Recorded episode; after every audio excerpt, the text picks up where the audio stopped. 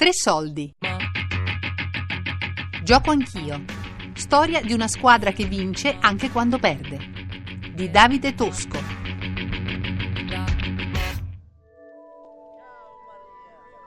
Il calcio ci offre la possibilità di lavorare tutte le settimane, che vuol dire avere una costanza di relazione nel tempo. E solo tramite la costanza si creano le relazioni, relazioni che vanno al di là del pallone, perché i ragazzi eh, hanno delle vite e ogni settimana però loro hanno modo di incontrarci e di vedere la costanza e noi vediamo una crescita dei ragazzi che adesso appunto da quando avevano 9, 10 anni adesso ne hanno 13, 14 e sono cresciuti, sono cambiati ed è credo anche per loro consolante sapere che c'è qualcuno che eh, pensa a loro, che ascolta le loro storie, che eh, è un punto di riferimento.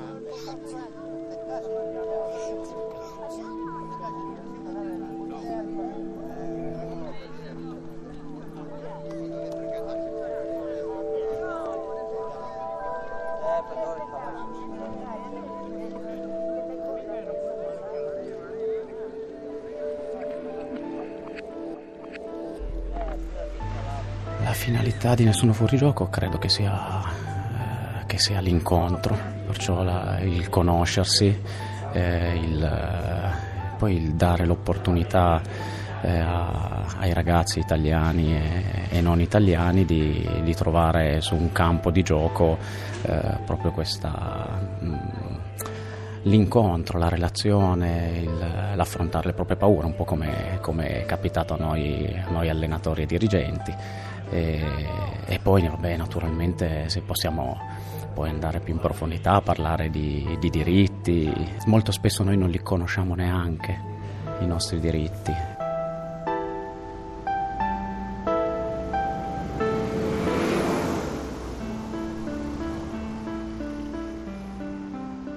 Addirittura è capitato anche a noi dirigenti di, eh, di scoprire eh, strada facendo che alcuni diritti erano negati e non, non, ce ne rendevamo conto tre anni fa.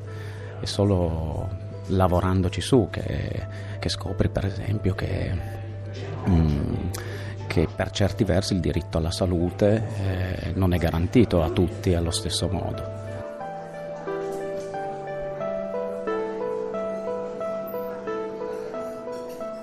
il posto dove vivo è brutto perché um, non, c'è, non c'è il bagno, non c'è dove, ci, non c'è dove ci dove facciamo la doccia e, um, e poi è molto sporco. Questa barca è vicino al fiume, quando piove, eh, come si chiama il fiume, il Po, il Po si alza, in, inonda tutto. A me da piccolo mi stava per eh, trascinare via.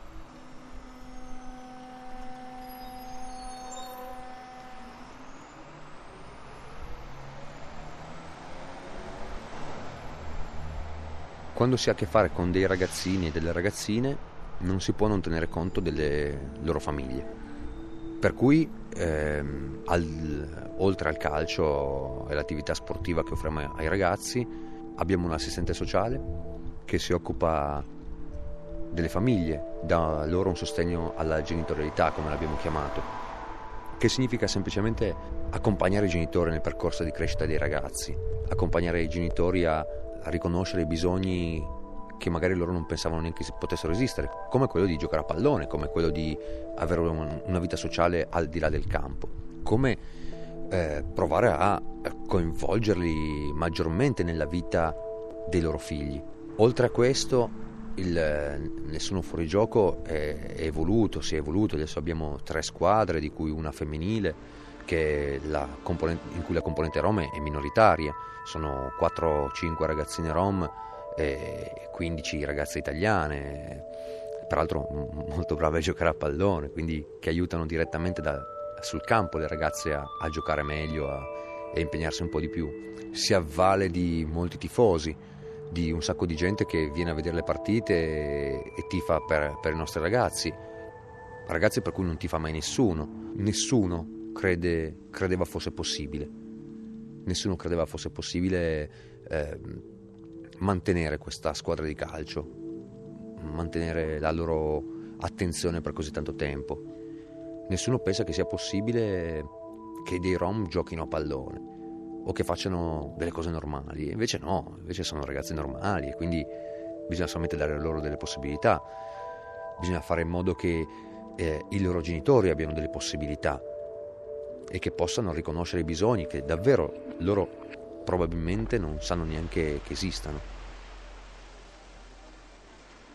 Timothy è il mio allenatore di calcio, ha dei bei baffi, una bella fidanzata ed è pure bravo perché ci insegna tutto quello che sa. Quando finisco la, la giornata con il calcio sono felicissimo.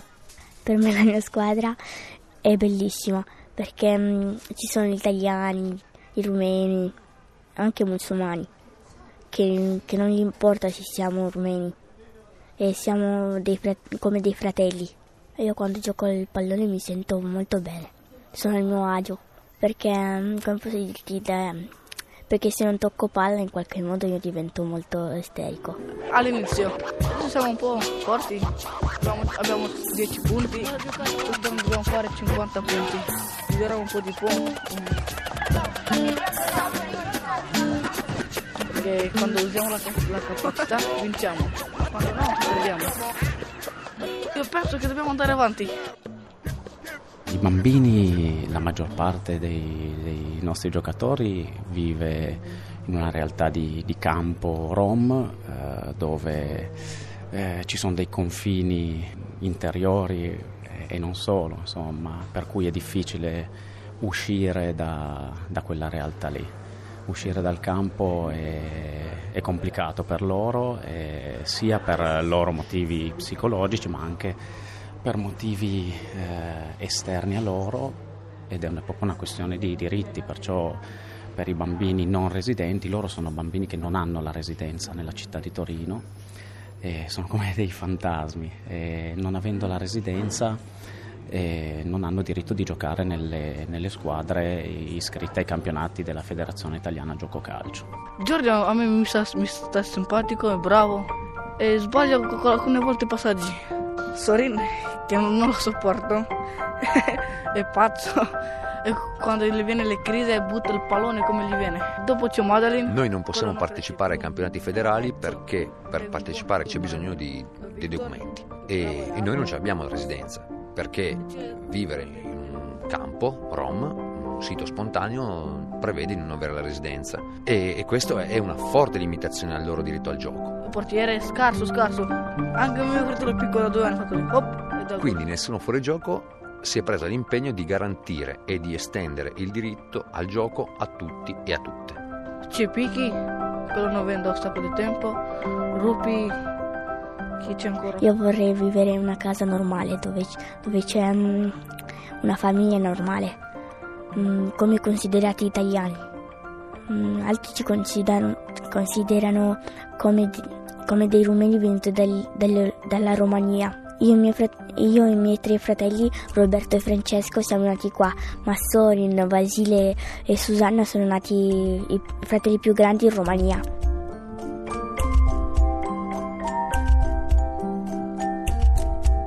Noi abitiamo, abitiamo a una casa di legno, anzi una baracca, una baracca dove mio padre ha costruito un um, tetto e sulla facciata della casa ci ha messo la porta e gli altri legni. Così sembra una vera casa per me e per i miei fratelli. Poi ogni sera che torniamo mia madre mi dice, mi dice come, mio, come, il, il, come va il mio Ronaldo e il mio Messi. E vabbè, vanno bene papà, mamma, buonanotte.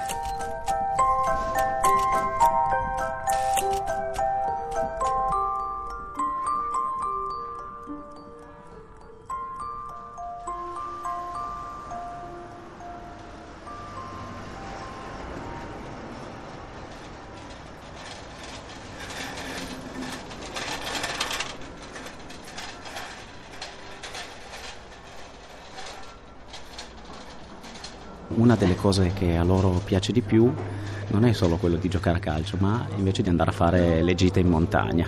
E perciò quando andiamo su per i boschi facciamo la, la corsa eh, per raggiungere quello che avevamo, abbiamo chiamato la, la grande pietra da dove si gode un bellissimo panorama, loro poi proprio durante l'anno si ricordano di questo, di questo fatto e ci chiedono quando è che torniamo in montagna, quando è che andiamo di nuovo su alla Grande Pietra.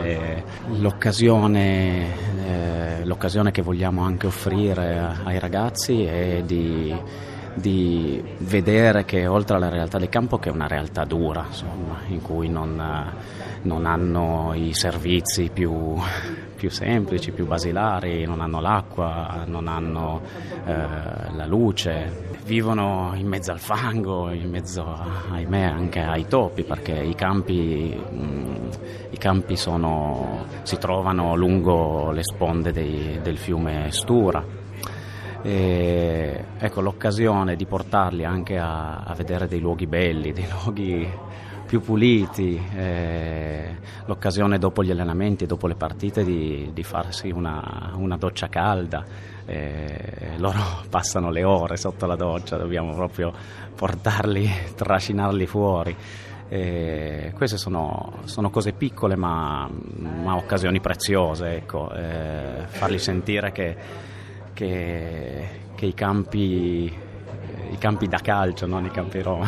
I campi da calcio sono un luogo anche per loro, non solo per, per gli altri. Loro sono abituati a, a vederli da fuori, da dietro, le, da dietro, le, recinzioni. Invece possono entrare in un campo da gioco e giocare la loro partita.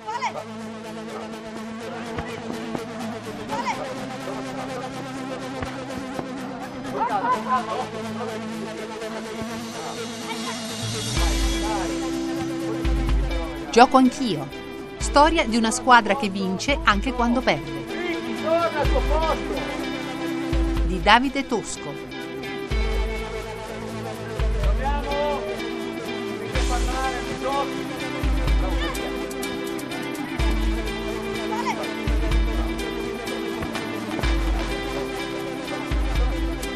Podcast su tresoldi.rai.it